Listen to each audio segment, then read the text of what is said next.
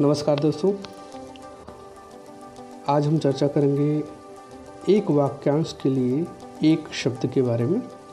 साथियों, यह आपके सी जी पी एस सी मुख्य परीक्षा के सामान्य हिंदी में शामिल है और साथ ही अन्य प्रतियोगी परीक्षाओं में ये काफ़ी उपयोगी है। तो आइए शुरुआत करते हैं। सबसे आगे रहने वाला, इसको क्या कहा जाता है? तो सबसे आगे रहने वाले को अग्रणी कहा जाता है। जिसका खंडन ना किया जा सके, उसे अखंडनीय कहा जाता है। और जो पहले गिना जाता हो, उसे अग्रगण्य कहा जाता है। जो पहले जन्मा हो, यानी बड़ा भाई, उसे अग्रज कहा जाता है। जिसे जाना ना जा सके, उसे अज्ञेय कहते हैं। जिसका पता ना हो, अज्ञात जो इंद्रियों द्वारा न जाना जा सके, अगोचर। जो बहुत गहरा हो, अगाध। जिसने अभी तक जन्म न लिया हो, अजन्मा। जिसकी गिनती न की जा सके, अगणित। आगे आने वाला, आगामी। जिसको जीता ना जा सके, अजेय। जो कभी बूढ़ा ना हो, अजर। जिसका कोई शत्रु ना हो अजात शत्रु, जो खाने योग्य ना हो, अखाद्य, जिसका चिंतन ना किया जा सके अचिंत जो क्षमा न किया जा सके, अक्षम, धरती और स्वर्ग के बीच का जो स्थान होता है, उसे अंतरिक्ष कहा जाता है। जिसको कहा ना जा सके, अकथनीय, जिसको काटा ना जा सके, अकाट्य, अंडे से जन्म लेने वाला अंडज जो छुआ न गया हो, अछूता। जो छूने योग्य न हो, अछूत। जिसके बारे में कोई निश्चय ना हो, अनिश्चित। जो अपने स्थान या स्थिति से अलग न किया जा सके। ये काफ़ी इम्पोर्टेंट है। राजस्थान सिविल सर्विसेज़ के मुख्य परीक्षा में पूछा गया है कि जो अपने स्थान या स्थिति से अलग न किया जा सके, अच्युत बोलते हैं उसको। और जो अपनी बात से टले नहीं, उसे क्या कहा जाता है? अटल कहा जाता है। पदार्थ का अत्यंत सूक्ष्म भाग परमाणु, जिसके आगमन की तिथि निश्चित न हो, अतिथि, आवश्यकता से अधिक बरसात अतिवृष्टि, बरसात बिल्कुल ना होना अनावृष्टि, बहुत कम बरसात होना अल्पवृष्टि, इंद्रियों की पहुँच से बाहर अतीन्द्रिय सीमा का अनुचित उल्लंघन, अतिक्रमण, जो तर्क से परे हो, उसे हम अतर्क बोलते हैं या तर्कातीत भी कहा जाता है। किसी बात को अत्यधिक बढ़ा कर कहना, ये तो आपने सुना ही होगा, अतिशयोक्ति। ये भी सिविल सर्विसेज़ की परीक्षा में पूछा गया है। जो व्यतीत हो गया हो, जो बीत गया हो, उसे क्या बोलते हैं? अतीत बोलते हैं।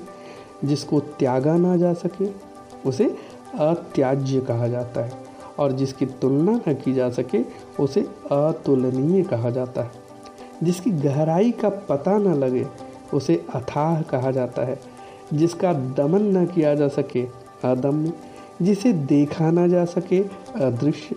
जो पहले न देखा गया हो अदृष्ट पूर्व यानी जो पहले न देखा गया हो। आगे का विचार न कर सकने वाला अदूरदर्शी, ये भी काफ़ी प्रयोग में आने वाला शब्द है, जो देखने योग्य ना हो, अदर्शनीय, जिसके बराबर दूसरा ना हो, ये भी विभिन्न लोक सेवा आयोग की परीक्षा में पूछा गया है, जिसके बराबर दूसरा ना हो, यानी अद्वितीय। जो आज तक से संबंध रखता है, ये भी काफ़ी इम्पोर्टेंट है, अद्यतन। जो आज तक से संबंध रखता है अद्यतन।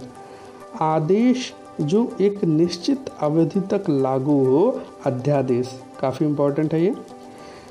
आदेश जो एक निश्चित अवधि तक ही लागू हो, उसे क्या कहा जाता है? अध्यादेश। जिस पर किसी ने अधिकार कर लिया हो, अधिकृत।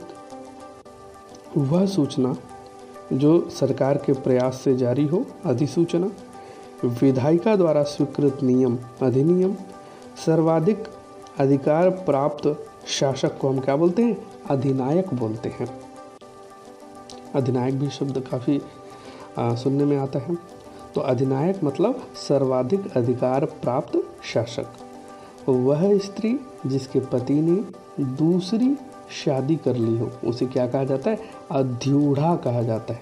अध्यूढ़ा, जिसके पति ने दूसरी शादी कर लो। पहाड़ के ऊपर की जो समतल भूमि होती है टेबल लैंड जिसको हम बोलते हैं, उसे अधित्यका कहा जाता है। ठीक है? अधिकार में लिया गया अधिकृत, वास्तविक मूल्य से अधिक लिए जाने वाला शुल्क, अधिशुल्क, धर्मशास्त्र के विरुद्ध कार्य, अधर्म, जो अब तक से संबंध रखता है, अभी तक से, वो अधुनातन होता है, जिसके हस्ताक्षर नीचे अंकित हैं। उसे क्या कहते हैं?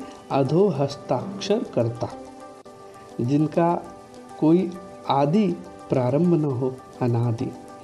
एक भाषा के विचारों को दूसरी भाषा में व्यक्त करना अनुवाद। किसी संप्रदाय या सिद्धांत का समर्थन करने वाला अनुयायी। किसी प्रस्ताव का समर्थन करने की क्रिया, अनुमोदन। ये भी शब्द कई बार प्रशासनिक शब्दावली में प्रयोग होता है। तो किसी प्रस्ताव का समर्थन करने की क्रिया अनुमोदन, जिसका अनुभव किया गया हो, अनुभूत, जो परीक्षा में उत्तीर्ण नहीं हुआ हो, अनुत्तीर्ण, अन्य से संबंध न रखने वाला या किसी एक में ही आस्था रखने वाला अनन्य, जो बिना अंतर के घटित हो, अनंतर, जिसका कोई घर या निकेत ना हो, घर यानी निकेत। उसे हम बोलते हैं अनिकेत।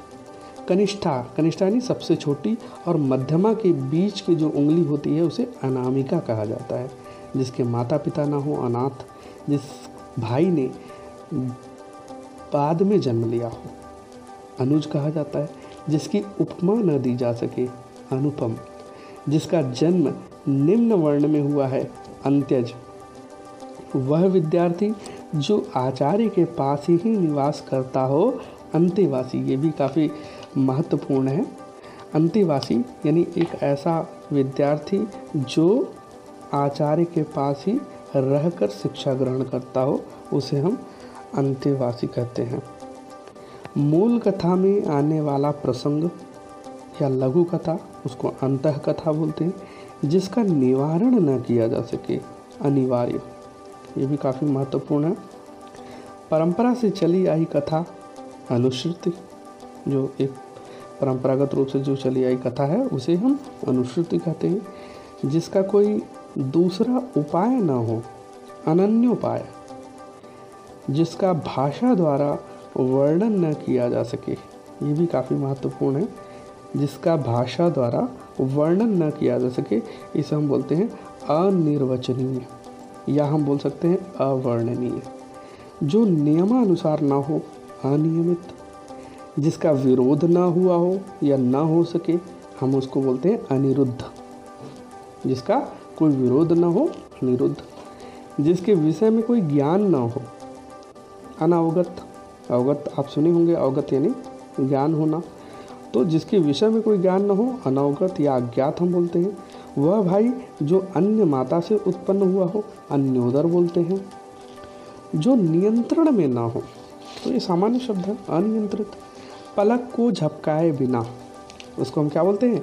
निर्निमेश या अनिमेश बोलते हैं। पलक को झपकाए बिना, जिसे बुलाया ना गया हो, अनाहूत। जो ढका हुआ ना हो, अनावृत। जो दोहराया ना गया हो, अनावर्त। ये भी काफ़ी महत्वपूर्ण है। जो दोहराया ना गया हो। अनावर्त, जिसका किसी में लगाव या प्रेम हो, उसे हम अनुरक्त बोलते हैं। विवाहित महिला, अनूढ़ा, है ना? तो देखिए, विवाहित सॉरी अविवाहित महिला को हम अनूढ़ा बोलते हैं। अविवाहित महिला, अनूढ़ा। और अभी आपने पढ़ा था अध्यूढ़ा, यानी जिसका पति किसी दूसरी स्त्री से शादी कर ले, वो अध्यूढ़ा होती है वो स्त्री।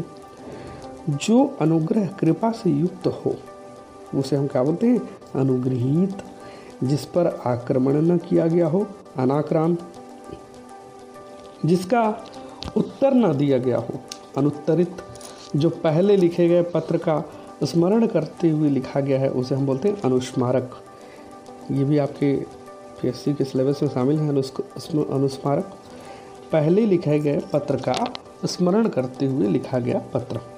जैसे शासकीय पत्रावली में ये इसका इस्तेमाल अक्सर होता है कि कोई पत्र भेजते हैं और उसका अगर जवाब निर्धारित समय में नहीं आया तो रिमाइंडर यानी अनुस्मारक भेजा जाता है।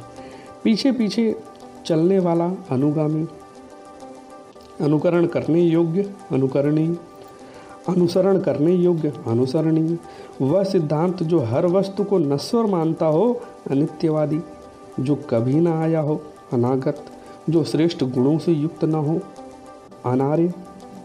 आर्य मतलब श्रेष्ठ गुणों से युक्त, और अनार्य जो श्रेष्ठ गुणों से युक्त न हो, जो सबके मन की बात जानता हो, अंतर्यामी।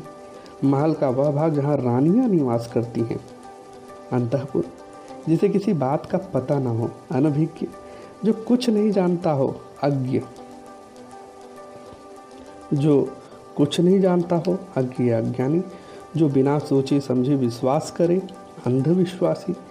जो बिना सोचे समझे अनुगमन करे, अंधानुगामी, जिसकी अपेक्षा हो, अपेक्षित। जिसकी अपेक्षा न हो, अनपेक्षित। जिसकी आवश्यकता न हो, अनावश्यक। जिसका आदर न किया गया हो, अनादृत। जिसका मन कहीं अन्यत्र लगा हो अन्य मनस जो पूरा या भरा हुआ ना हो, अपूर्ण। जो मापा ना जा सके, अपरिमेय। जो पहले पढ़ा ना गया हो अपठित नीचे की ओर लाना अपकर्ष। जो धन को व्यर्थ खर्च करता हो, अपव्यय। जो धन को बेफजूल खर्च करता हो, अपव्यय। जो सामने ना हो, परोक्ष। आवश्यकता से अधिक धन का ग्रहण न करना अपरिग्रह। ठीक है? अपरिग्रह यानी आवश्यकता से अधिक धन ग्रहण जिसकी आशा न की गई हो, अप्रत्याशित, जो प्रमाण से सिद्ध न हो सके, अप्रमेय, जिस पर अपराध करने का आरोप हो, अभियुक्त अभियुक्त यानी अपराध करने का आरोप हो, जो किसी पर अभियोग लगाए, अभियोगी, जो पहले कभी ना हुआ हो, अपूर्व, जिसका विवाह न हुआ हो, अविवाहित, जो भोजन रोगी के लिए निषिद्ध है। यहाँ ध्यान देने वाली बात है, ये भी काफ़ी इम्पोर्टेंट है। जो भोजन रोगी के लिए निषिद्ध है, उसे हम बोलते हैं अपथ्य बोलते हैं। जो पीने योग्य ना हो अपेय जिसका त्याग ना हो सके, अत्याज्य जिससे आर पार न देखा जा सके, अपारदर्शी, वह समय जो दोपहर के बाद आता है, वो अपराह्न बोलते हैं। जिस वस्त्र को पहना ना गया हो, न जोता हुआ खेत उसको हम बोलते हैं अपराहत। बिना जूता हुआ खेत या जिस वस्त्र को पहना ना गया हो, उसे अपराहत कहा जाता है। किसी काम के बार बार करने के अनुभव वाला अभ्यस्त होता है। किसी वस्तु को प्राप्त करने की तीव्र इच्छा अभिप्सा कहलाती है, जिस पर अभियोग लगाया गया हो, अभियुक्त, जिसको भेदा ना जा सके, अभेद्य, जो पहले ना हुआ हो, अभूतपूर्व जिस वस्तु का मूल्य ना आका जा सके, ये तो आपको सभी को पता होगा, अमूल्य, जो बिन मांगे मिल जाए, अयाचित। याचना यानी मांगना, और जो बिना मांगे मिल जाए, अयाचित हम बोलेंगे। जिसकी कोई रक्षा ना कर रहा हो, अरक्षित, जो साहित्य, कला आदि में रस न ले, अरसिक बोलेंगे, जिसको प्राप्त न किया जा सके, उसको हम क्या बोलेंगे? अलभ्य, जो दिखाई ना दे, अदृश्य, जिसको देखा ना जा, जा सके अलक्ष्य जिसको लांघा ना जा सके अलंघ जो कम जानता हो अल्पज्ञ और जो कम बोलता हो अल्पभाषी। जो इस लोक का ना हो अलौकिक और जो वध करने योग्य ना हो अवध्य। जो विधि या कानून के विरुद्ध हो उसे हम क्या बोलते हैं? अवैध बोलते हैं। आदेश की अवहेलना अवज्ञा। जो भला बुरा न समझता हो, सोच समझकर काम न करता हो, उसे हम क्या बोलते हैं? अविवेकी बोलते हैं। जिसका विभाजन न किया जा सके, अविभाज्य कहते हैं। जिसका विभाजन न किया गया हो, अविभक्त कहते हैं। जिस पर विचार न किया गया हो, अविचारित। जो बिना वेतन के कार्य करता हो अवैतनिक जो व्यक्ति विदेश में रहता हो, ये भी यूपी और अन्य लोकसभा की परीक्षा में पूछा जा चुका है, जो व्यक्ति विदेश में रहता हो, है ना? उसको हम बोलते हैं प्रवासी। जो मृत्यु के समीप हो, उसको हम बोलते हैं आसन्न मृत्यु। जो कार्य अवश्य होने वाला हो, अवश्यम भावी। जिसको व्यवहार में न लाया गया हो, अव्यवहित। जिसका विश्वास न किया जा सके, अविश्वसनीय। जो विधान के अनुसार न हो, अवैधानिक। जो स्त्री सूर्य भी नहीं देख पाती, उसको असूर्य पश्या कहा जाता है। जो स्त्री सूर्य नहीं देख पाती, असूर्यम पश्या न हो सकने वाला अशक्य, जो शोक करने योग्य न हो, अशोक्य, जो कहने, सुनने, देखने में लज्जापूर्ण या घिनौना हो, उसे हम क्या बोलते हैं? अश्लील बोलते हैं। फेंक कर चलाए जाने वाले हथियार को। देखिए, यहाँ पे कई बार अस्त्र और शस्त्र में अंतर पूछता है तो अस्त्र मतलब जो फेंक कर चलाया जाता है, और शस्त्र यानी जो हाथों में धारण किया जाता है। जिसको सहन ना किया जा सके। असहन।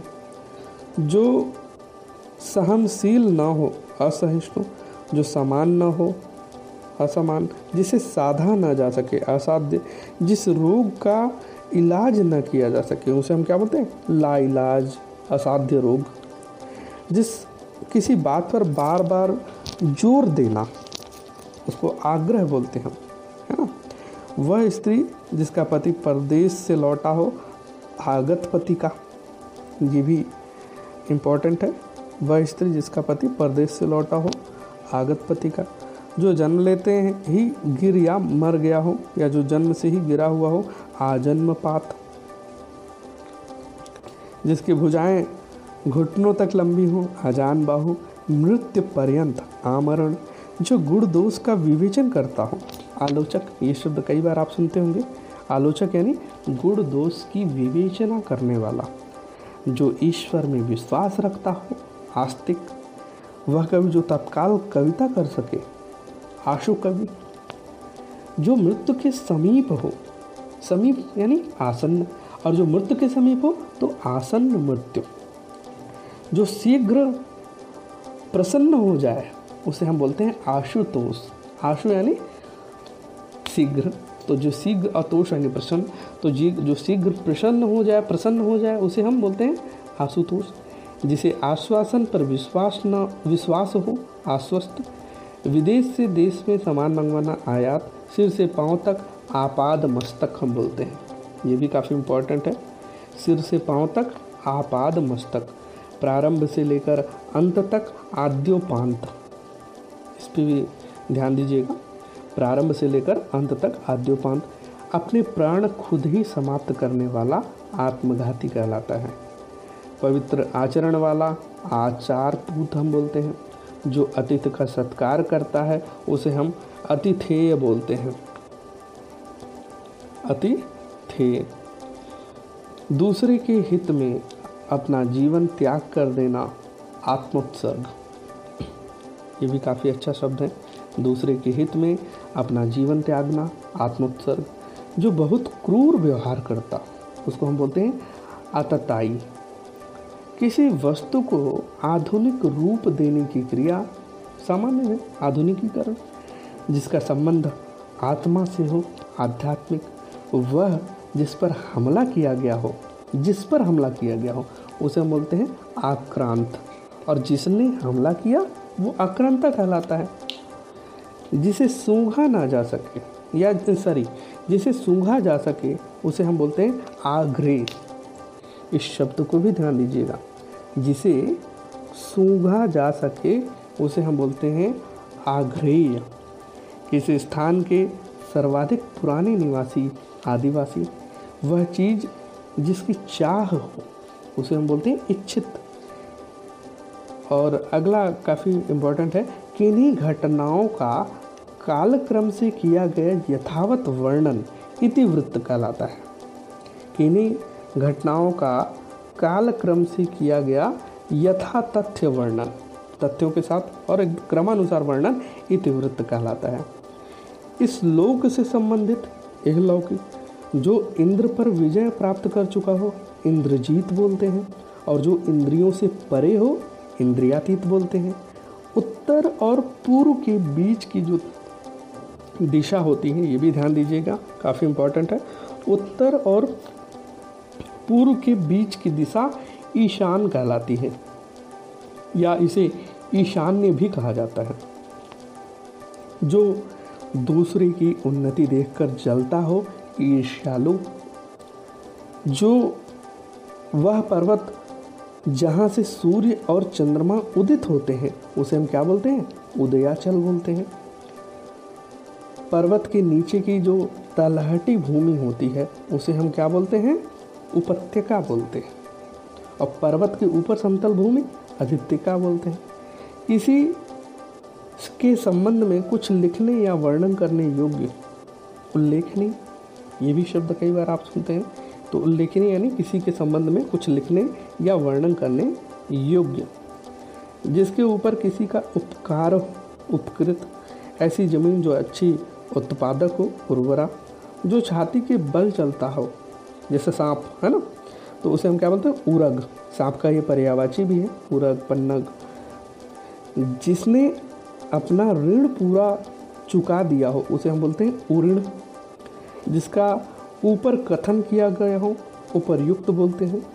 जिसका मन जगत से उचट गया हो, उसे हम क्या बोलते हैं? उदासीन बोलते हैं। भोजन करने के बाद बचा हुआ अन्न या जूठन उसे हम बोलते हैं उच्चिष्ट बोलते हैं। ठीक है? उसे हम उच्चिष्ट या उच्चिष्ट बोलते हैं, जिसकी दोनों में निष्ठा हो। तो दोनों यानी उभयनिष्ठ ऊपर की ओर जाने वाला ऊर्ध्वगामी, जिस भूमि में कुछ भी पैदा ना हो ऊसर होगा विचारों का ऐसा प्रवाह जिससे कोई निष्कर्ष न निकले। तो हम क्या बोलते हैं ऐसी स्थिति को? उहापोह उहापोह यानी बहुत सारे विचार आ रहे हैं, लेकिन निष्कर्ष पे आप नहीं पहुँच पा रहे हैं तो उहापोह की स्थिति होगी, जो केवल एक आँख से देखने वाला आँख वाला हो, यानी एक ही आँख हो, उसके हम बोलते हैं एक अक्ष अक्ष मतलब आँख, और एक, दोनों को मिलाएँगे एक अक्ष हो जाएगा। सांसारिक वस्तुओं को प्राप्त करने की इच्छा, ऐषणा। सांसारिक वस्तुओं को प्राप्त करने की इच्छा जिस पर किसी एक का ही अधिकार हो, एकाधिकार। किसी एक पक्ष से संबंध रखने वाला एक पक्षी, वह स्थिति जो अंतिम निर्णायक हो, एकांतिक, कई जगह से मिलकर इकट्ठा किया हुआ, एकीकृत, जो व्यक्ति की इच्छा पर निर्भर करता ऐच्छिक। इंद्रियों को भ्रमित करने वाला, ऐन्द्रजालिक, जो इंद्रियों से संबंधित हो, ऐन्द्रिय, जो इस लोक से संबंधित हो, ऐहिक या अहलौकिक इसे कहा जाता है। सांप बिच्छू के जहर या भूत प्रेत के भय को मंत्रों से झाड़ने वाला ओझा, जो उपनिषदों से संबंधित हो, औपनिषदिक, जो मात्र शिष्टाचार या व्यवहारिकता के लिए हो, औपचारिक, दो व्यक्तियों की परस्पर होने वाली बातचीत को हम कथोप कथन कहते हैं। दो व्यक्तियों के बीच परस्पर बातचीत कथोप कथन। ऐसे लड़की जिसका विवाह न हुआ हो, कन्या या कुमारी बोलते हैं कर्म में तत्पर व्यक्ति कर्मठ, बर्तन बेचने वाला, कसेरा, नियम विरुद्ध कार्य करने वालों की सूची, काली सूची कहलाती है। अपने काम के बारे में कुछ निश्चय न करने वाला किंग कर्तव्य विमूढ़, ये काफ़ी इम्पोर्टेंट है। जो बात पूर्व काल से लोगों में कह सुनकर प्रचलित हो, उसे हम बोलते हैं किंवदंती। ये भी लोक सेवा आयोग की परीक्षा में पूछा जा चुका है, इस पर ध्यान देंगे आप। जो बात पूर्व काल से लोगों में कह सुनकर प्रचलित हो, उसे हम बोलते हैं किंवदंती या जनश्रुति भी बोलते हैं। बुरे मार्ग पर जाने वाला व्यक्ति कुमार्गामी और जो अच्छे कुल में जन्म लिया हो, उसे हम क्या बोलते हैं? कुलीन। जिसकी बुद्धि बहुत तेज हो, कुशाग्र बुद्धि। बुरी संगत में रहने वाला कुसंगी अपने लिए किए हुए उपकार को याद रखने वाला कृतज्ञ, अपने लिए किए हुए उपकार को भुला देने वाला कृतज्ञ, जो धन को अत्यधिक कंजूसी से कर खर्च करता है, उसे हम कंजूस या कृपण बोलते हैं। जो खरीद या मोल लिया गया हो, कृत, जिसकी अब कीर्ति शेष रह गई हो, उसे हम बोलते हैं कीर्ति शेष, श्रृंगारिक वासनाओं के प्रति आकर्षित कामुक जो दुख या भय से पीड़ित हो उसे हम क्या बोलते हैं? कातर बोलते हैं। जो दुख या भय से पीड़ित हो उसे हम बोलते हैं कातर दूसरों की हत्या करने वाला, कातिल या हत्यारा, अपनी गलती को स्वीकार करने वाला, कायल, ये भी इम्पोर्टेंट है। अपनी गलती को स्वीकार करने वाला, कायल, ईश्वर का सामूहिक रूप से किया जाने वाला गुणगान, कीर्तन। ये भी शब्द आप सुने होंगे, लेकिन कई बार अगर इस तरीके से पूछा जाता है तो ये शब्द हमारे दिमाग में नहीं आता।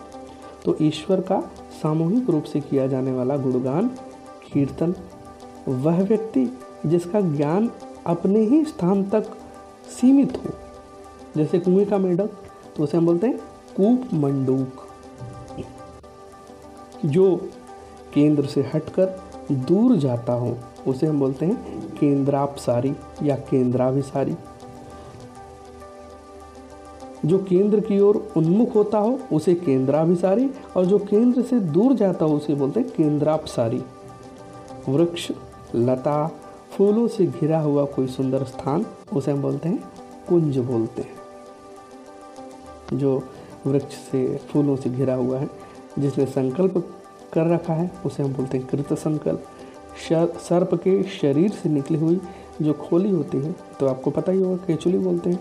पूर्व में हुई हानि की भरपाई क्षतिपूर्ति बोलते हैं जहाँ धरती और आकाश मिलते हैं, ये भी काफ़ी इम्पोर्टेंट है। धरती और आकाश के मिलने का स्थान क्षतिज, जो क्षमा किया जा सके क्षम जिसका कुछ ही समय में नाश हो जाए, क्षणभंगुर, जो क्षमा करने वाला हो क्षमाशील, जो भूख मिटाने के लिए बेचैन हो। क्षुधातुर, जो भूख से पीड़ित है क्षुधार्थ आकाश के पिंडों का विवेचन करने वाला।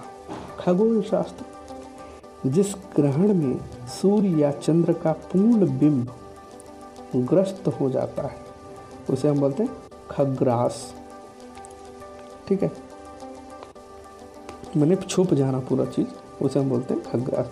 जो व्यक्ति अपने हाथ में तलवार लिए रहता है, उसे हम बोलते हैं खडगहस्त दूसरों के मत का विरोध करना खंडन। वह स्त्री जिसका पति अन्य स्त्री के साथ रहकर, अन्य स्त्री के साथ रात को रहकर प्रातः लौटे, उसे हम बोलते हैं खंडिता। खाने योग्य वस्तु खाद्य। आकाश में विचरण करने वाली जो जंतु होते हैं, उनको नवचर बोलते हैं। शरीर का व्यापार करने वाली स्त्री गणिका, जो अशिष्ट व्यवहार करता है, उसे हम क्या बोलते हैं? घंवार जिसका अर्थ स्वयं ही सिद्ध है, सिद्धार्थ। पहले से चली आ रही परंपरा का अनुपालन करने वाला, गतानुगतिक। ये भी अच्छा शब्द है। आकाश को स्पर्श करने वाला, ये आप सब जानते होंगे, गगन चुंबी। जिस नाटक के संवाद, गीत ना के रूप में लिखे हों, उसे हम बोलते गीत नाट। गुप्त रूप से घूमकर सूचना देने वाला गुप्तचर हर पदार्थ को अपनी ओर आकृष्ट करने वाली गुरुत्व शक्ति गुरुत्वाकर्षण जो बात गूढ़, यानी रहस्यपूर्ण हो, उसे हम बोलते हैं गूढ़ोक्ति। जो बोल नहीं सकता, गूँगा, घर या देश के अंदर ही लोगों की आपसी लड़ाई, गृह युद्ध, ज़िम्मेदारी पूरी न करने वाला गैर जिम्मेदार, दिन और रात्र के बीच का जो समय, यानी संध्या काल उसे हम बोलते हैं गोधूली वेला। जो ग्रहण करने योग्य हो, ग्राह, जो छिपाने योग्य हो, गोपनीय, जहाँ से गंगा नदी का उद्गम होता है, गंगोत्री, है ना? गंगोत्री के हिम्मत की गोमुख से निकलती है गंगा नदी। घास को देख घास घास को खोद कर जीवन निर्वाह करने वाला तो ये तो आप बता सकते हैं, घसियारा, शरीर की हानि करने वाला, घातक, जो पदार्थ घुलने योग्य हो, घुलनशील, जो घृणा का पात्र हो, घृणित। कोई कार्य करने के लिए नाजायज रूप से धन लेने वाला घूसखोर जो बहुत समय तक ठहर सके चिरस्थाई चौथे दिन आने वाला ज्वर, चौथिया। चक्र के रूप में घूमती हुई चलने वाली हवा चक्रवात आश्चर्य में डाल देने वाला कार्य चमत्कार। वह कृति जिसमें गद्य एवं पद्य काफ़ी इम्पोर्टेंट है। वह कृति जिसमें गद्य एवं पद्य दोनों मिश्रित हो, उसे चंपू कहा जाता है। आपने सुना होगा चंपू काव्य। तो चंपू यानी वह कृति या वह रचना जिसमें गद्य या पद्य दोनों शामिल हैं, दोनों मिश्रित हैं। ब्याज का वह प्रकार जिसमें मूल के ब्याज पर भी ब्याज लगता है। तो उसे हम क्या बोलते हैं? चक्रवृद्धि बोलते हैं। जिसके सिर पर चंद्रकला हो, चंद्रचूड़ या चंद्रशेखर बोलते हैं इसी का पर्यावाची कार्य करने की इच्छा। देखिए, कार्य करने की इच्छा हम चिकित्सा बोलते हैं और लंबे समय तक जीने वाला चिरंजीवी बोलते हैं। बहुत समय से परिचित चिर परिचित चिर निद्रा को प्राप्त चिर निद्रित जो चिर काल से चला आया हो। बहुत लंबे समय से उसे हम बोलते हैं चिरंतन। चिंता करने योग्य चिंतनी, सावधान करने के लिए दिया गया संकेत, चेतावनी। ये भी अच्छा शब्द है। सावधान करने के लिए दिया गया संकेत, चेतावनी। सभी प्रकार की चिंताओं को दूर करने वाली एक मणि, चिंतामणि, जिस पर चिन्ह लगाया गया हो, चिन्हित। जो गुप्त रूप से निवास कर रहा हो, छद्मवासी, वह स्थान जहाँ सैनिक निवास करते हों, छावनी, जो दूसरों में केवल दोषों को ही खोजता हो, छिद्रान्वेषी। ये भी अच्छा शब्द है। और, पीएससी की परीक्षा में पूछा जा चुका है, दूसरों में दोष को देखने वाला छिद्रान्वेषी, छिप कर आक्रमण करने वाला छापा मार दल, पत्थर को गढ़ने वाला औज़ार, छैनी एक स्थान से दूसरे स्थान पर चलने वाला जंगम। देखिए, जंगम का विलोम होता है स्थावर। स्थावर यानी स्थिर, और एक स्थान से दूसरे स्थान पर चलने वाला जंगम। जो जल बरसाता हो, जलद, जो जल से उत्पन्न होता हो। देखिए, ये दोनों में कई बार पूछता है, जलद जो है बादल का पर्यावाची तो यानी जो जल देने वाला हो, यानी बरसाता हो जलद, और जो जल से पैदा हुआ हो, यानी उत्पन्न हुआ उसको हम क्या बोलते हैं? जलज बोलते हैं। जो जीव जंतु जल में रहते हो, जलचर जो बात लोगों से सुनी गई हो, जनश्रुति, जो चमत्कारी क्रियाओं का प्रदर्शन करता है जादूगर, जो अकारण जुल्म ढाता है। और जालिम, जानने की इच्छा, जिज्ञासा, जीतने या दमन करने की इच्छा, देखिए, ये भी काफ़ी इम्पोर्टेंट है, जीतने की इच्छा, जिगीशा बोलते हैं। किसी को जीत लेने की इच्छा रखने वाले को हम जिगीशु बोलते हैं। किसी को मारने की इच्छा, जिंघासा। भोजन करने की इच्छा जिघत्सा ये ऐसे बड़े क्लोज शब्द हैं, इनको आपको ध्यान में रखना होगा। किसी को मारने की इच्छा जिंघासा और भोजन करने की इच्छा, जिघत्सा कहलाता है। ग्रहण करने, पकड़ने की इच्छा, जिघृक्षा। इन सभी शब्दों को ध्यान में रखेंगे आप। ज़िंदा रहने की इच्छा जीजीविशा जिसने इंद्रियों को वश में कर लिया हो जीत इंद्रिय जिसने आत्मा को जीत लिया हो जीत आत्मा जो जीतने योग्य हो, जी, किसी के जीवन भर के कार्यों का विवरण, जीवन चरित्र। जेठ का पुत्र जेठोत अपनी इज़्ज़त को बचाने के लिए किया गया अग्नि प्रवेश जौहर, वह पहाड़ जिसके मुँह से आग निकले, ज्वालामुखी, जो ज्ञान प्राप्त करने की इच्छा रखता हो ज्ञान पिपासु, लंबे और बिखरे बालों वाला झबरा, बहुत गहरा तथा बहुत बड़ा प्राकृतिक जलाशय झील कहलाता है। और जहाँ सिक्कों की ढलाई होती है, उसे हम क्या कहते हैं? टकसाल बोलते हैं। अधिक देर तक रहने वाला या चलने वाला, क्या बोलेंगे? टिकाऊ बोलेंगे। विवाह का संबंध तय करने के लिए वर को वस्त्र वस्त्रादि वस्तुएँ प्रदान करने की जो रस्म होती है उसे हम लोग क्या बोलते हैं? टीका बोलते हैं। बर्तन बनाने वाला ठठेरा जो छोटे कद का हो ठिगना जनता को सूचना दे दी है तो बजाया गया वाद्य ढिंडोरा जो किसी गुट में ना हो निर्गुट यानी तटस्थ जो किसी आ, जो किनारे से सटे हुए या हम इसे गुट में ना हो तो गुट निरपेक्ष भी बोल सकते हैं। जो किनारे से सटे हुए हों तटवर्ती जो किसी कार्य या चिंतन में डूबा हुआ हो तलनी जो चोरी, छुपे माल लाता लाता है, ले जाता है, तस्कर बोलते हैं ऋषियों के तप करने की हुक्म तपोभूमि, उसी समय का, उसी समय का यानी तत्कालीन। वह राजकीय धन जो किसानों की सहायता के लिए दिया जाता है, ये काफ़ी इम्पोर्टेंट है। वह राजकीय राजकीय धन जो किसानों के लिए दिया जाता है, उसको हम तकाबी बोलते हैं। आपने सुना होगा तकाबी ऋण के बारे में इतिहास में। दैहिक, दैविक और भौतिक दुख, यानी तीनों प्रकार का। आपको भौतिक दुख भी हो रहा है दैहिक भी हो रहा है दैविक उसको हम बोलेंगे तापत्रय ये काफ़ी अच्छा शब्द है। दैहिक, दैविक और भौतिक दुख। तो कई बार ये पूछा जा सकता है, उनको हम बोलते हैं तापत्रय तर्क करने वाला व्यक्ति, तार्किक। ताबे के रंग के समान लाल रंग, उसको हम बोलते हैं ताम्र रक्त। तैर कर पार करने की इच्छा, तितीशा। ज्ञान में प्रवेश का मार्ग, मार्गदर्शक तीर्थंकर। अब देखिए, ये तीर्थंकर हम सुने हैं, लेकिन इस तरीके से अगर पूछा जाए तो ये शब्द ध्यान में नहीं आता। है तो ज्ञान में प्रवेश का मार्गदर्शक तीर्थंकर। बाणों को रखने का साधन तुणीर या तर्कस हम बोलते हैं, जहाँ पे हम बाण रखते हैं। किसी पद को छोड़ने के लिए लिखा गया पत्र त्याग पत्र वह व्यक्ति जो छुटकारा दिलाता है, त्राता। सत्व और रज और तम का जो समूह होता है उसे हम बोलते हैं त्रिगुण। गंगा, यमुना और सरस्वती का संगम, त्रिवेणी, भूत वर्तमान और भविष्य को जानने वाला त्रिकालज्ञ, भूत वर्तमान और भविष्य को देखने वाला त्रिकालदर्शी हो गया, जिसकी तीन आँखें हैं, त्रिनेत्र। तीन महीने में एक बार त्रैमासिक। वह स्थान जो दोनों भ्रिकुटियों के बीच है, उसको हम बोलते हैं त्रिकुटी। ये भी अच्छा शब्द है।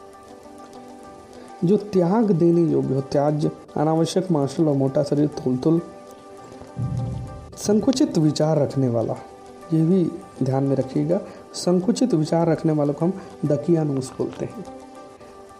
पति और पत्नी का जोड़ा दंपति बोलते हैं। इस शब्द को भी ध्यान में रखिएगा। कई बार शब्द शुद्धि में ये पूछा जाता है तो इसमें दंपति होता है, यानी त में बड़ी ई की मात्रा होती है। दस वर्षों की समयावधि दशक वह व्यक्ति जिसे गोद लिया जाए दत्तक। जंगल में फैलने वाली आग ये भी पूछा जा चुका है परीक्षा में जंगल में फैलने वाली आग दावाग्नि बोलते हैं। जैसे पेट की आग जठराग्नि और जंगल में फैली आग दावाग्नि। जो सपना दिन में देखा जाता है दी, दिन यानी दीवा उसे बोलते हैं दीवा स्वप्न दो बार जन्म लेने वाला है ना? तो द्विज बोलते हैं द्विज जो है ब्राह्मण का भी पर्यावाची है, द्विज दांत का भी पर्यावाची है, द्विज पक्षी का भी पर्यावाची है है ना? तो इनमें से अगर कहीं भी पर्यावाची पूछा जाता है तो आप द्विज एक अच्छा शब्द है। द्विज यानी नाखून भी होता है, जिसे कठिनाई से जाना जा सके, है ना? उसे हम क्या बोलते हैं? दुर्गे। दुर यानी हमेशा कठिन के लिए यूज़ होता है, कठिन के लिए। तो जिसे कठिनाई से जाना जा सके दुर्गीय जिसको पकड़ने में काफ़ी कठिनाई हो, वो उसको बोलते हैं दुराविग्रह, जिसने दीक्षा ली हो, दीक्षित, पति के स्नेह से वंचित स्त्री, दुर्भगा, जिसे कठिनाई से लांघा या फांदा जा सके, दुर्लंघ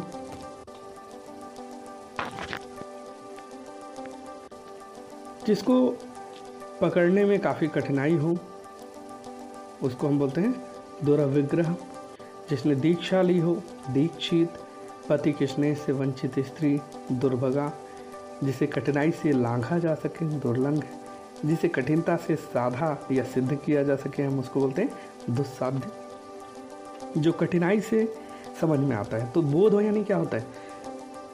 बोध यानी समझना, और जो कठिनाई से समझ में आता है, वो दुर्बोध। तो दुर उपसर्ग हमेशा कठिन के लिए ही आता है। जैसे अनुचित बात के लिए आग्रह। तो दुराग्रह हो गया, जिसको कठिनाई से वहन किया जा सके। दुर्वह जो बुरा आचरण करता हो, दुराचारी। बुरे भाव से की गई संधि, दुराभिसंधि, वह मार्ग जो चलने में कठिनाई पैदा करता है। दुर्गम, जिस, जिसमें खराब आदतें हों। दुर्व्यसनी, जिसको जीतना बहुत कठिन हो, दुर्जयी, जिसको मापना बहुत कठिन हो दुष्परिमेय दैव या ज्योतिष शास्त्र को जानने वाला दैवज्ञ, आगे की बात को भी सोच लेने वाला व्यक्ति दूरदर्शी, जिसे देवता भी पूछते हों, देवाराध्य।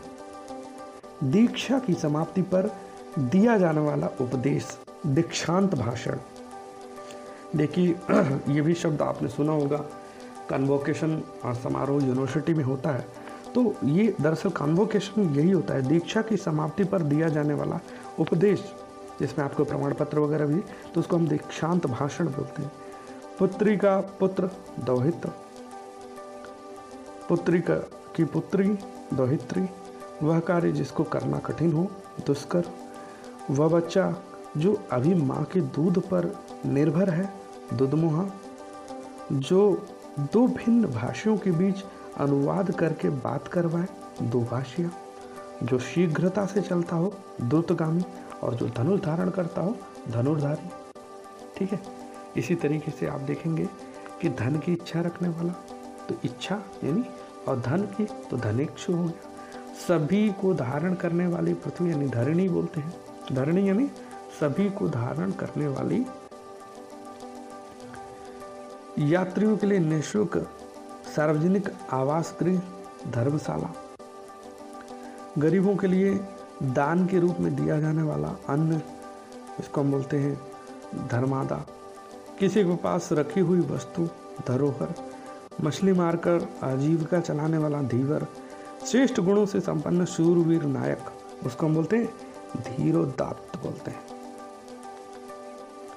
शूरवीर किंतु अभिमानी नायक धीरोद्धत शूरवीर किंतु क्रीड़ा प्रिय नायक, धीर ललित, धर्म के अनुसार व्यवहार या आचरण करने वाला धर्मात्मा, जिसकी धर्म में निष्ठा हो, धर्मनिष्ठ, धुरी को धारण करने वाला धुरंधर, जो धीरज रखता हो, धीर, अपने स्थान पर अचल रहने वाला ध्रुव, ध्यान करने योग्य ध्येय, ध्यान करने वाला ध्याता, तांडव की मुद्रा में शिव को हम नटराज बोलते हैं। ये भी अच्छा शब्द है। तो नटराज यानी तांडव नृत्य की मुद्रा में शिव। नाक से अपने आप निकलने वाला खून, नकसीर, सम्मान में दी जाने वाली भेंट, नजराना। नाकों से चोटी तक का वर्णन, नखशिक वर्णन, यानी पूरा वर्णन, संपूर्ण वर्णन, जिसका जन्म अभी अभी हुआ हो, नवजात, जिस स्त्री का विवाह अभी हुआ हो नवोढ़ा, जिसका उदय हाल में हुआ हो, नवोदित, जो वस्तु नाशवान हो नस्वर जिसका सिर झुका हुआ हो, नतमस्तक, जो आकाश में विचरण करता है, उसको हम नवचर बोलते हैं, जो नया नया है, नवागत, यानी नया नया आया है, उसको हम बोलते हैं नवागत, जिसे ईश्वर पर विश्वास ना हो, नास्तिक, जो पढ़ना लिखना ना जानता हो, निरक्षर, जिसका कोई अर्थ ना हो, निरर्थक, जिसकी कोई अवधि निश्चित ना हो, निर्वधि जिसका कोई आकार ना हो, निराकार, और जिससे किसी प्रकार की हानि ना हो। ये काफ़ी इम्पोर्टेंट है, इसको ध्यान में रखिएगा। जिससे किसी प्रकार की हानि ना हो, उसे हम बोलते हैं निरापद। जो मांस न खाता हो, या मांस रहित निरामिष बोलते हैं उसको ये भी ध्यान रखें।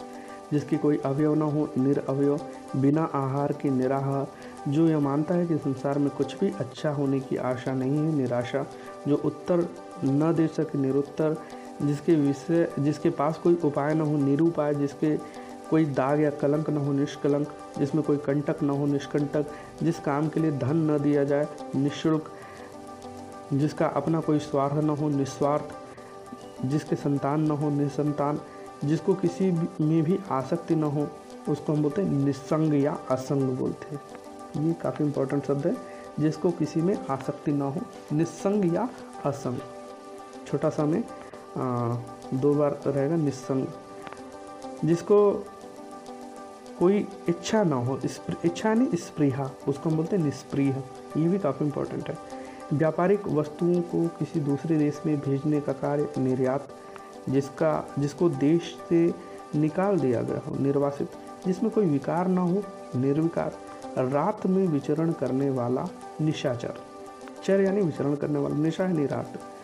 ये काफ़ी इंपॉर्टेंट निशीथ एक शब्द आता है, कई बार पूछा गया है। निशीत यानी अर्धरात्रि का समय। ये भी ध्यान में रखिएगा। बिना किसी बाधा के आपको पता ही होगा निर्बाध जो ममत्व से रहित हो। ये भी एस की परीक्षा में पूछा जा चुका जो ममत्व से रहित हो, उसको हम बोलते हैं निर्मम। जिसकी किसी से तुलना न दी जा सके या उपमा न दी जा सके, निरुपम। जो निर्णय करने वाला हो, निर्णायक, जिसका कोई उद्देश्य ना हो, निरुद्देश्य, जो पाप से रहित हो, निष्पाप, जो सब प्रकार की चिंताओं से रहित हो, निश्चिंत, रंग मंच के पर्दे के पीछे का जो स्थान होता है, उसे हम बोलते हैं नेपथ्य।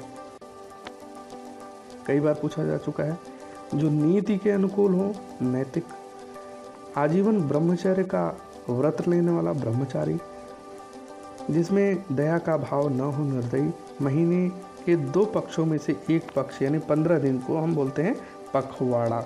ये भी काफ़ी इंपॉर्टेंट ध्यान में रखिएगा। आपने सुना होगा पाक्षिक पत्रिका आती है तो पखवाड़ा, यानी पंद्रह दिन। नाटक का पर्दा गिरना, उसको हम क्या बोलते हैं?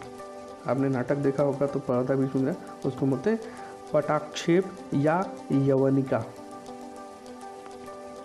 अपनी किसी गलती के लिए दुख होना पश्चाताप।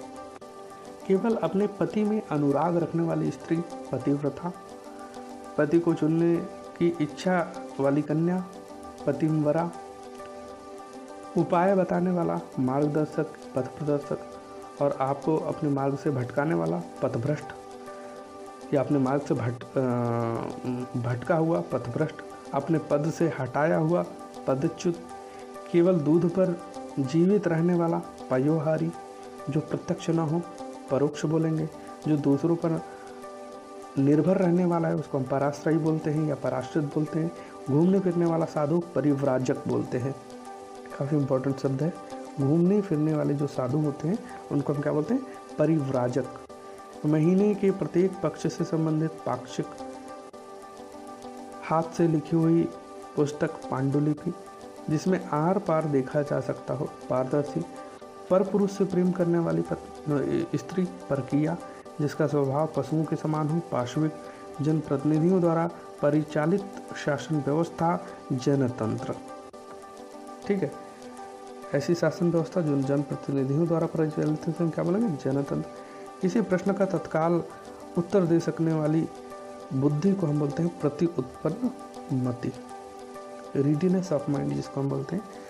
पर्दे के अंदर रहने वाली पर्दाशीन किसी वाद का विरोध करने वाला प्रतिवादी, शरणागत की रक्षा करने वाला प्रणतपाल, ये भी शब्द है, ध्यान में रखेंगे। जो आपके शरण में कोई आता है और उसकी रक्षा करते हैं तो आप क्या कहलाएँगे? प्रणतपाल कहलाएँगे। वह ध्वनि जो कहीं से टकरा कर आए तो हम उसको क्या बोलते हैं, प्रतिध्वनि या इको जो शरीर से हिष्ट पुष्ट हो, उसको हम बोलेंगे पिष्ट पेश उसको हम बोलेंगे, माफ़ कीजिएगा जो शरीर से हिष्ट पुष्ट हो, उसको हम बोलेंगे पेशल। और एक बार कही हुई बात को दोहराना, उसको हम बोलते हैं पिष्ट पेशण ये दोनों ही शब्द काफ़ी इंपॉर्टेंट है, ध्यान में रखिएगा। जो शरीर से हिष्ट पुष्ट हो, पेशल, और एक बार कही हुई बात को दोहराना पिष्ट पेशल जो किसी मत को सर्वप्रथम चलाता है, उसे हम बोलेंगे प्रवर्तक। वह आकृति जो किसी शीशे, जल आदि में दिखाई दे, प्रतिबिंब, पिता एवं प्रपिताओं से संबंधित, पैतृक, पिता से प्राप्त की हुई संपत्ति, पैतृक संपत्ति, जो प्रकृति से संबंधित हो प्राकृतिक जो पूछने योग्य हो, उसको हम क्या बोलेंगे? पृष्ठव्य ये काफ़ी इंपॉर्टेंट है। जिसको देखकर अच्छा लगे, प्रियदर्शी। जिसमें दूसरे का उपकार करने की प्रवृत्ति हो, परोपकारी जो सदा बदलता रहे, परिवर्तनशील, जो दूसरे के अधिकार में हो, उसको हम क्या बोलेंगे? पराधीन। जो परलोक से संबंधित हो, पारलौकिक। मार्ग में खाने के लिए भोजन, ये भी बहुत इम्पोर्टेंट मार्ग में खाने के लिए भोजन, उसको हम पाथे बोलते हैं। महत्वपूर्ण है ये। जो किसी के प्राणों की रक्षा करे, प्राण रक्षक हास्य रस से परिपूर्ण नाट्य का प्रहसन, प्रमाण द्वारा सिद्ध करने योग्य प्रमेय, संध्या और रात्रि के बीच का। ये देखिए काफ़ी इंपॉर्टेंट है। संध्या और रात्रि के बीच का जो समय होता है, उसे हम बोलते हैं प्रदोष या पूर्व रात्र। पीने की इच्छा रखने वाला पिपाशु, पति द्वारा छोड़ी गई पत्नी परित्यक्ता, जो दूसरों का भला करता हो, परमार्थी, जो पूरी तरह से पक चुका हो, यानी पारंगत हो चुका हो, उसको हम बोलते हैं परिपक्व, जिसका संबंध पृथ्वी से हो पार्थिव बोलेंगे। किसी विषय का पूर्ण ज्ञाता पारंगत किसी परिश्रम के बदले मिलने वाली राशि पारिश्रमिक, दूसरे का मुँह ताकने वाला, परमुखापेक्षी, जो पहनने लायक हो परिधेय जिसको मापा जा सके परिमेय उपकार के बदले किया गया उपकार, प्रत्युपकार, जो जाकर पुनः आया हो, प्रत्यागत। बार बार कही हुई बात, पुनरुक्ति। पहले कहा गया कथन, पूर्वोक्त दोपहर के पहले का समय पूर्वान और दोपहर के बाद का समय अपराह्न। मनुष्य के पुरुषार्थ द्वारा रचा गया पौरुषीय काफ़ी इंपॉर्टेंट है।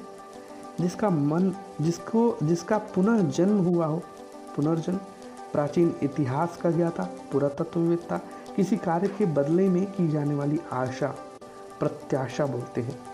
विदेश में रहने वाला प्रवासी वह स्त्री जिसका पति दूर स्थान पर गया हो प्रोषित पति का, वह स्त्री जिसके हाल ही में शिशु उत्पन्न हुआ हो, प्रसूता, ज्ञात इतिहास के पूर्व का समय। देखिए आपने सुना होगा इतिहास में प्राग ऐतिहासिक शब्द।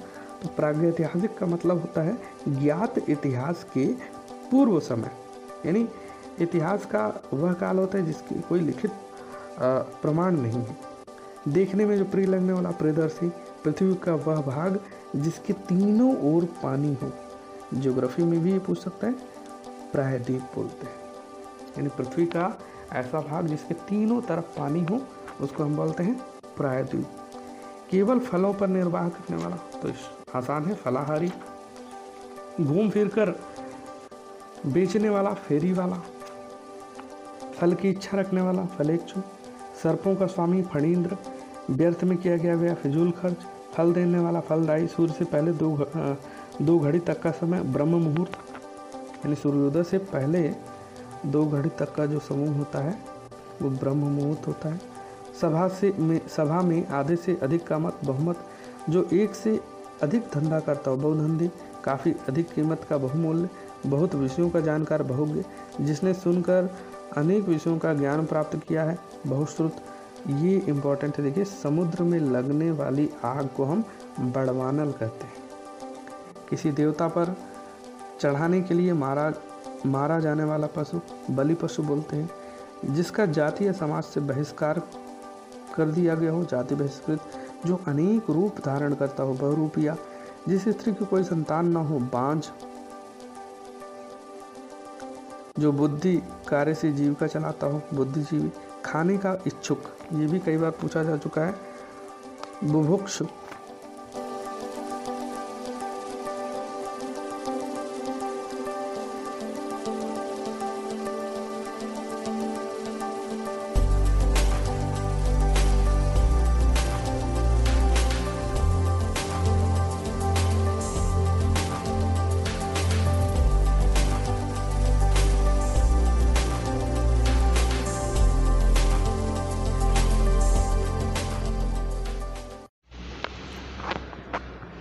नमस्कार साथियों।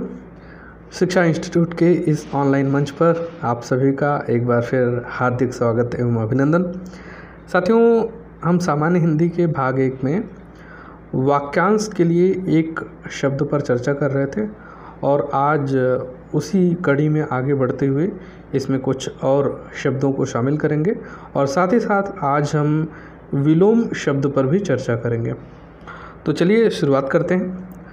साथियों, जिसके जोड़ या बराबरी में कोई ना हो, उसे हम बेजोड़ कहते हैं। जिसकी और कोई मिसाल ना हो, उसे हम बेमिसाल कहते हैं। जिसको किसी की चिंता ना हो, उसे हम बेफिक्र या निश्चित बोलते हैं। जो आजीवन ब्रह्मचारी रहा हो, उसे हम बाल ब्रह्मचारी कहते हैं। बहुत से देवताओं के अस्तित्व में विश्वास करने वाला मत बहुदेववाद कहलाता है। वाद मतलब सिद्धांत या मत होता है। अनेक भाषाओं को जानने वाला बहुभाषाविद, रात का भोजन, ये देखिए काफ़ी इंपॉर्टेंट है और राजस्थान लोक सेवा आयोग की परीक्षा में पूछा जा चुका है। रात का भोजन इसको हम व्यालू बोलते हैं या रात्रि भोज भी कह सकते हैं। तो कई बार आपसे व्यालू शब्द करके पूछा जा सकता है। जिसकी आशाएँ नष्ट हो गई हों, उसे निराश कहते हैं। जिसका हृदय टूट गया हो, उसे भग्न हृदय कहते हैं। किसी भवन आदि के खंडित होने के बाद बचे हुए भाग को हम भगना व्यशेष कहते हैं।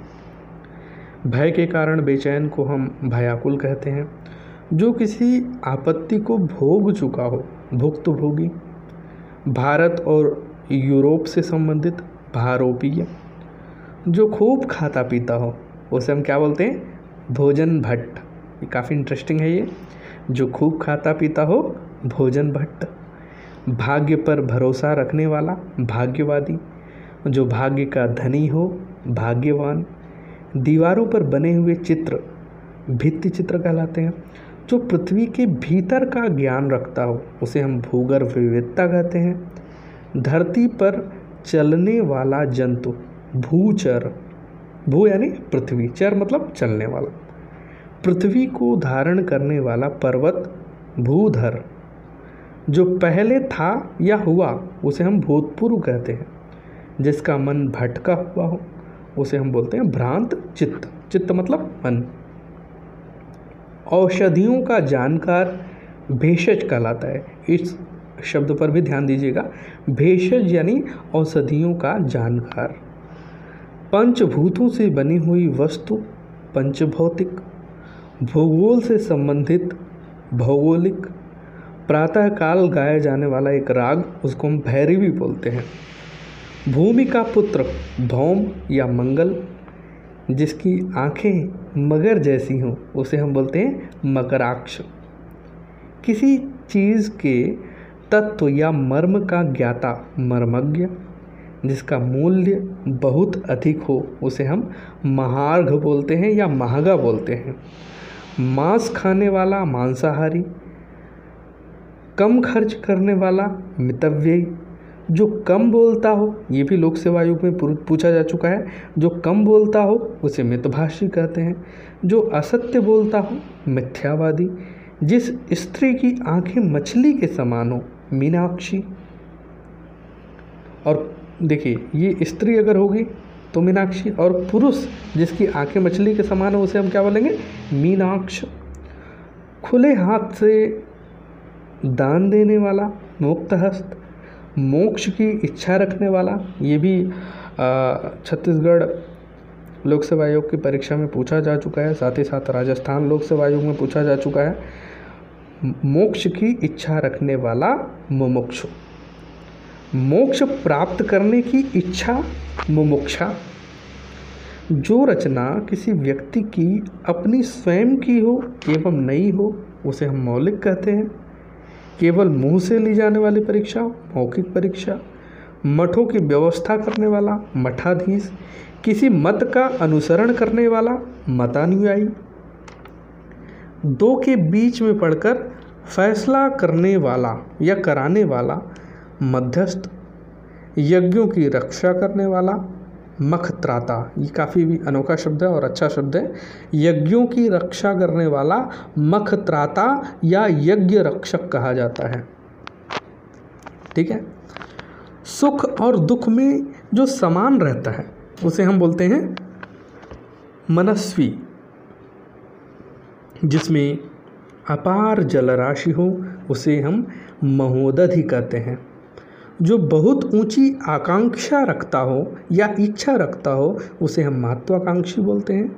चुपचाप देखने वाला मूक दर्शक, जिसकी बुद्धि कमज़ोर है, मंद बुद्धि, दोपहर का समय मध्यान्ह मध्य रात्रि का समय मध्य रात्र मन का असीम दुख, मनस्ताप, जहाँ केवल रेत ही रेत हो, मरुस्थल, जिसकी आत्मा महान हो, महात्मा, माता की हत्या करने वाला मातृहंता, जो मीठी वाणी बोलता हो, मिष्टभाषी, जिसने मृत्यु को जीत लिया हो, मृत्युंजय, हरिण के नेत्रों सी आँखें वाली मृगनयनी, मुद्रा का अधिक चलन या प्रसार, मुद्रा स्फीति दिल खोल कर कहना, गाना मुक्त कंठ बोलते हैं। मरने की इच्छा, मुमूर्षा मरणासन अवस्था वाला या मरने को इच्छुक, मुमूर्ष। जहाँ तक हो सके, इसको हम बोलते हैं यथासंभव। जैसा चाहिए, उचित हो या वैसा यथोचित। जितनी ताकत हो, जितनी शक्ति हो, उसे हम बोलते हैं यथाशक्ति। इच्छा के अनुसार यथेच्छ। जुड़वा भाई या बहन को हम यमल या यमला बोलते हैं। ये भी काफ़ी अच्छा शब्द है, इसको भी ध्यान रखिएगा। रंगमंच का जो पर्दा होता है, उसके हम यवनिका बोलते हैं। घूम घूम कर जीवन बिताने वाला यायावर, या आपने सुना होगा, घुमक्कड़ को, या, यायावर बोलते हैं, या घूमंतु बोलते हैं।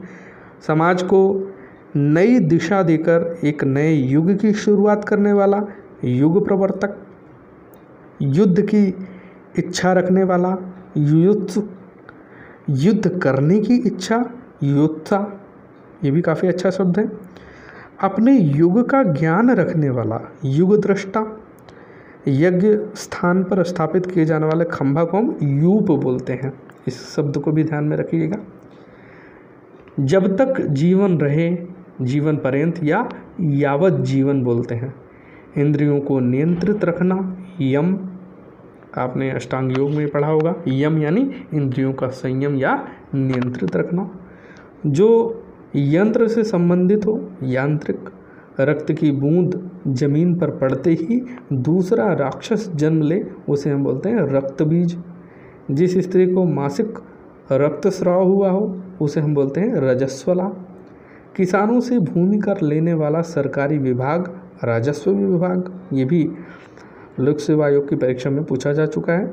राज्य द्वारा आधिकारिक रूप से प्रकाशित होने वाला पत्र, राजपत्र, विभिन्न वनस्पति और औषधियों से तैयार पदार्थ को हम रसायन बोलते हैं। पुरानी पीढ़ी द्वारा नई पीढ़ी को मिलने वाली संपत्ति, उसको हम बोलते हैं रिक्त या थाती बोलते हैं या विरासत बोलते हैं। ये तीनों ही शब्द को ध्यान में रखिएगा। रात को कुछ भी दिखाई नहीं देने वाला रोग, उसको हम बोलते हैं रतौंधी। युद्ध में बड़ी कुशलता के साथ लड़ने वाला रणबांकुरा। जिसके नीचे रेखाएँ लगाई गई हों, रेखांकित प्रसन्नता से जिसके रोमटे खड़े हो गए, हों उसे हम बोलते हैं रोमांचित। ये शब्द भी आप सुने होंगे। जो लकड़ी काट कर जीवन बिताता हो, लकड़हारा, जिसका कोई इलाज ना हो, उसे हम ला इलाज कहते हैं। जिसका वंश लुप्त हो गया हो, उसे हम बोलते हैं लुप्त वंश। जो विचार लिख लिए गए हों, लिपिबद्ध, लोभी स्वभाव वाला, लुब्ध प्रतिष्ठा प्राप्त व्यक्ति, लब्ध प्रतिष्ठ, जो चाटने योग्य हो, ले ही। जो इस संसार से ऊपर या भिन्न हो, लोकोत्तर, जिसे देखकर रोंगटे खड़े हो जाएँ, लोम हर्षक, इस शब्दों को भी ध्यान में रखिएगा, जिसके, जिसे देखकर रोंगटे खड़े हो जाएँ, लोम हर्षक। बच्चों को सुलाने के लिए गाया जाने वाला गीत लोरी, बचपन और यौवन के बीच की जो उम्र होती है, उसे हम बोलते हैं वयः संधि। ये भी काफ़ी इम्पोर्टेंट शब्द है। वंश परंपरा के अनुसार, वंशानुगत, जिसके हाथ में वज्र हो, वज्रपाणी, बहुत ही कठोर और बड़ा आघात, वज्राघात, मुकदमा दायर करने वाला वादी, भाषण देने में चतुर वाग्मी, जिसका वर्णन करना संभव न हो, वर्णनातीत। बाहर के तापमान का असर रोकने के लिए की जाने वाली व्यवस्था, वातानुकूलन, कन्या का विवाह कर देने का वचन देने की रस्म वागदान बोलते हैं। वह कन्या जिसका विवाह करने का वचन दे दिया गया हो, वागदत्ता, जो अधिक बोलता हो, वाचाल, जिस सामाजिक मान मर्यादा के विपरीत कार्य करने वाला, वामाचारी वासुदेव का पुत्र, वासुदेव, गृह निर्माण संबंधी विज्ञान, वास्तु विज्ञान, जो दूसरी जाति का हो विजाति जिस पर अभी विचार चल रहा हो, विचाराधीन, जिसकी पत्नी मर गई हो, विधुर, जिसके अंदर कोई विकार आ गया हो, विकृत, जो अपने धर्म के विरुद्ध कार्य करने वाला हो, विधर्मी, जो विधि या कानून के अनुसार सही हो, उसे हम वैध या विधिवत बोलते हैं। जो बहस या विवाद का विषय हो, विवादास्पद। किसी विषय का विशेष ज्ञान रखने वाला विशेषज्ञ, जिस पर विजय प्राप्त कर ली है, विजित, संसार भर में प्रसिद्ध, विश्वविख्यात, सही और गलत में अंतर करने में सक्षम, विवेकी। वह स्त्री जो पढ़ी लिखी, ज्ञानी हो, विदुषी जिस पर विश्वास किया जा सके, विश्वसनीय।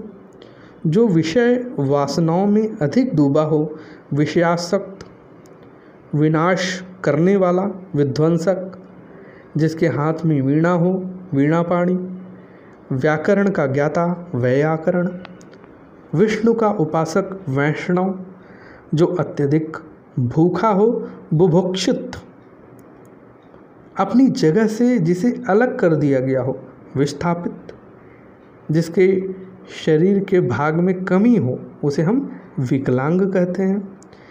विदेशों से संबंधित वैदेशिक, जो विजय की इच्छा रखता है विजय आकांक्षी आकांक्षा यानी इच्छा रखने वाला। प्रशंसा के बहाने निंदा करना, ये भी काफ़ी अच्छा शब्द है। इसे हम बोलते हैं व्याज स्तुति। प्रशंसा के बहाने निंदा करना व्याज स्तुति। सौ वर्षों का समय, शताब्दी। जो सौ बातें एक साथ याद रख सकता है, शतावधानी।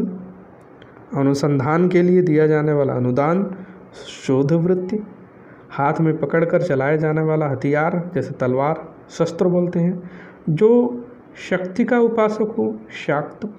शत्रु का नाश करने वाला, शत्रुघ्न। जो शंका के योग्य हो, शंकास्पद, शरण की इच्छा रखने वाला, शरणार्थी, शरण में आया हुआ, शरणा, शरणागत, जिसका कोई आदि और अंत न हो। ये भी लोक सेवा आयोग में पूछा जा चुका है, जिसका कोई आदि और अंत न हो, शाश्वत। शाक, फल और फूल खाने वाला, शाकाहारी या निरामिष बोलते हम, वह जिसके ऊपर शासन हो, शासित, शुभ चाहने वाला, शुभेक्षु, जिसके हाथ में शूल हो, शिव या शूल पाणी, शिव के उपासक, शैव, जो सुनने योग्य हो, श्रवणीय या श्रव्य बोलते हैं, जो सुनाने योग्य हो, श्राव्य, जिस शब्द में के एक से अधिक अर्थ हो, श्लिष्ट या श्लेष बोलते हैं हम, जिसके छह कोण हो षटकोण छह छह माह में होने वाला षणमासिक, जिसके छह पाद हों षटपाद छूत का रोग, संक्रामक बोलते हैं, अन्न भोजन बांटना, इसको हम बोलते हैं सदावर्त, ये भी काफ़ी अच्छा शब्द है, ध्यान में रखिएगा। एक ही माँ से उत्पन्न हुई हुई उत्पन्न भाई जो होते हैं, वो सहोदर कहलाते हैं। और एक ही माँ से उत्पन्न बहन सहोदरा, जो सब कुछ जानता हो, ये भी आपको पता होगा, सर्वज्ञ, जो अपनी पत्नी के साथ हो सपत्नी स्त्री के स्वभाव जैसा स्त्रायण बोलते हैं इसको हम, अपनी इच्छानुसार पति का वर्ण करने वाली स्वयंवरा, ठीक है? स्वयंवर आपने सुना होगा, जिसको सिद्ध करने के लिए अन्य प्रमाण की ज़रूरत हो? या सॉरी जिसको सिद्ध करने के लिए अन्य प्रमाण की ज़रूरत न हो, उसे हम बोलते हैं स्वयं सिद्ध या स्वतः सिद्ध। स्वेच्छा से दूसरों की सेवा करने वाला स्वयं सेवक, जो स्वयं भोजन बनाकर खाता हो, स्वयं पाकी, आजीविका आदि की दृष्टि से अपने ऊपर ही निर्भर रहने वाला स्वावलंबी। अपने द्वारा अनुभव किया हुआ स्वानुभूत, खुद से अनुभव करना स्वानुभूत, छोटे विचारों वाल, वाला, उसको हम बोलते हैं संकीर्ण वृत्ति। ठीक है? और अपनी इच्छानुसार लिया गया स्वैच्छिक। एक अच्छा शब्द है जो अमूमन ऑफिशियली इसका प्रयोग होता है, शर्तों के साथ काम करने का समझौता, संविदा। ये भी कई, पूछा जा सकता है, काफ़ी इम्पोर्टेंट है। जो अपने ही अधीन हो, स्वाधीन, सत्य के लिए संघर्ष या आग्रह, सत्याग्रह, जनप्रतिनिधि, सभा का सदस्य, सभासद, सबको समान भाव से देखने वाला समदर्शी, सभी लोगों के लिए सार्वजनिक, सभी देशों या स्थानों से संबंध रखने वाला सार्वदेशिक जीवन को आघात पहुँचाने वाला, सांघातिक मांस युक्त भोजन, सामिश, आकार से युक्त, साकार, जिसे अक्षर ज्ञान हो या लिखना पढ़ना जानता हो, ये भी लोक सेवा आयोग में पूछा जा चुका है। साक्षर, सामान्य रूप से आप सभी जानते हैं। जो सत्य बोलता हो, सत्यभाषी खरी खरी जो स्पष्ट बात करता है, उसे स्पष्टवादी बोलते हैं। साहित्यिक गुण दिवसों की जो विवेचना करता है, उसे हम समीक्षक बोलते हैं, समालोचक बोलते हैं, या आलोचक भी बोलते हैं। जो असत्य न बोले, उसे हम अमिथ्यावादी बोलते हैं। जिसकी गलतियाँ, कमियाँ ठीक की गई हों, संशोधित बोलते हैं। जिसका चरित्र अच्छा हो, सच्चरित्र। एक ही जाति के लोग, सजाति अच्छा आचरण करने वाला, सदाचारी वह स्त्री जिसका पति जीवित हो, सधवा, जिसने अभी अभी स्नान किया हो सद्य स्नात जिसने अभी अभी बच्चे को जन्म दिया हो सद्य प्रसूता जो सदा से चला आ रहा हो, ये भी काफ़ी अच्छा शब्द है, जो सदा से चला आ रहा हो, सनातन, न बहुत ठंडा, न बहुत गर्म, समशीतोष्ण, जो समान उम्र का हो, समवयस्क वर्तमान समय या ठीक समय पर होने वाला सामयिक, एक समय में रहने वाले लोग या स्थितियाँ आदि समसामयिक, जो सबका प्यारा हो सर्वप्रिय उसी समय में होने वाला समकालीन, जो सब कुछ खाता हो सर्वभक्षी, जो सब कुछ करने की शक्ति रखता हो सर्वशक्तिमान, अन्य लोगों के साथ गाया जाने वाला गीत, सहगान, जिसका अस्तित्व अन्य वस्तु की अपेक्षा रखता हो, सापेक्षिक। ये भी काफ़ी अच्छा शब्द है, इसे भी आप ध्यान में रखेंगे। सापेक्ष या सापेक्षिक यानी जिसका अस्तित्व अन्य वस्तु की अपेक्षा रखता हो। जो साथ पढ़ा हो, सहपाठी, जिसके हज़ार भुजाएँ हों, सहस्त्र बाहु जो दूसरों की बात सहन कर सकता हो, सहिष्णु या सहनशील बोलते हैं, जो समस्त देशों या स्थानों से संबंधित हो, सार्वभौम सब कुछ पाने वाला सर्वलभ्य जिसमें सभी का मेल हो जाता हो सामंजस्य, संसार से संबंधित, सांसारिक। सृजन की इच्छा शिश्रुक्षा जो एक ही स्थान पर रहता हो, गतिहीन रहता हो, उसे हम स्थावर बोलते हैं, जो आप से आप उत्पन्न हुआ हो, यानी स्वयं में उत्पन्न हुआ हो, उसे हम बोलते हैं स्वयंभू। जो काम करने में आसान हो, सुकर, जिसका रंग सोने जैसा हो, सुनहरा, जिसकी ग्रीवा सुंदर हो, सुग्रीव, किसी बात को बहुत बारीकी से विचार करने वाला, सूक्ष्मदर्शी, सौ वस्तुओं का संग्रह या सौ का समूह, उसको हम बोलते हैं शतक या सैकड़ा, जो धरती पर निवास करता हो, स्थलचर, किसी काम में दूसरे से आगे बढ़ने की इच्छा, स्पर्धा होती है। दूसरे के स्थान पर काम करने वाला स्थानापन्न, जो सदा रहने वाला है। ये भी लोक सेवा आयोग, यानी राजस्थान लोक सेवा आयोग में पूछा जा चुका है, जो सदा रहने वाला है शाश्वत या सनातन। जो अपना ही हित सोचता हो, उसे हम स्वार्थी कहते हैं। जो सब जगह विद्यमान हो, सर्वव्यापी। जो अपनी इच्छा से काम करता हो, स्वेच्छाचारी। पसीने से उत्पन्न जीव जैसे जू, ये सब उन्हें हम बोलते हैं स्वेदज, जो सभ्य सभ्य यानी बायां। तो जो सभ्य हाथ से भी काम कर लेता हो, उसे हम बोलते हैं सभ्य साची ये भी इस शब्द को भी ध्यान में रखिएगा। कई बार परीक्षा में पूछा जा चुका है, बाएँ हाथ से सधा हुआ या जो बाएँ हाथ से भी काम कर लेता है, उसे हम बोलते हैं सभ्य साची जो समाचार भेजता है, संवाददाता जो सोया हुआ है, सुषुप्त हंस की तरह जिस स्त्री की चाल हो, हंसगामिनी, दूसरे के काम में दखल देना, हस्तक्षेप, जिसको अपने हाथ में ले लिया है, हस्तगत। हित चाहने वाला हितैषी होता है, या हितेच्छु बोलते हैं। वह लेख जो हाथ से लिखा गया है, हस्तलिखित। सेना का वह भाग जो सबसे आगे रहता है। उसको हम बोलते हैं हरावल। ऐसा दुख जो हृदय को चीर डाले। उसे हम हृदय विदारक कहते हैं, जिसे देखकर हृदय पिघल जाए। हृदय द्रावक, जो बात हृदय में अच्छी तरह से बैठ जाए, उसे हम बोलते हैं हृदयंगम देखिए, काफ़ी क्लोज वर्ड हैं, इसमें ध्यान में रखिएगा। तो जो हृदय को चीर डाले, हृदय विदारक जिसे देखकर हृदय पिघल जाए, हृदय द्रावक। जो बात हृदय में बैठ गई हो, उसे हम बोलते हैं हृदयंगम। जो हृदय को आकृष्ट करे, आकर्षित करे, उसे हम बोलते हैं हृदयावर्जक। और हृदय से संबंधित हार्दिक, ये शब्द भी आप प्राय प्राय उपयोग में लाते हैं। सोने के समान चोटियों वाला पहाड़ हेमाद्र जिन्होंने दूसरों के लिए अपना बलिदान किया हो। हुतात्म या शहीद बोलते हैं। यज्ञ में आहुति देने वाला होता। यज्ञ के लिए निर्धारित अग्नि, होमाग्नि, जिस पर हँसी आती हो या जो हँसी का पात्र हो, हास्यास्पद।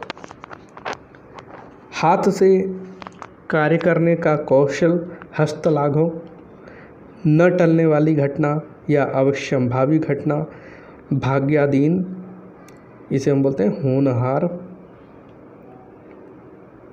ऐसा बयान जो शपथ सहित दिया गया हो ये भी काफ़ी अच्छा शब्द है।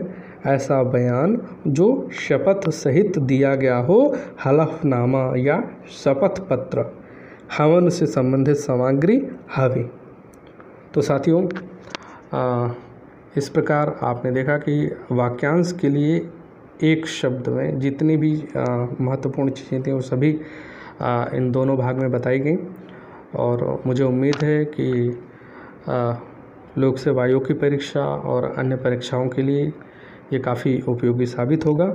और इसके अगले कड़ी में हम विलोम शब्द के ऊपर चर्चा करेंगे। तो आज की क्लास बस यहीं तक। बहुत बहुत धन्यवाद।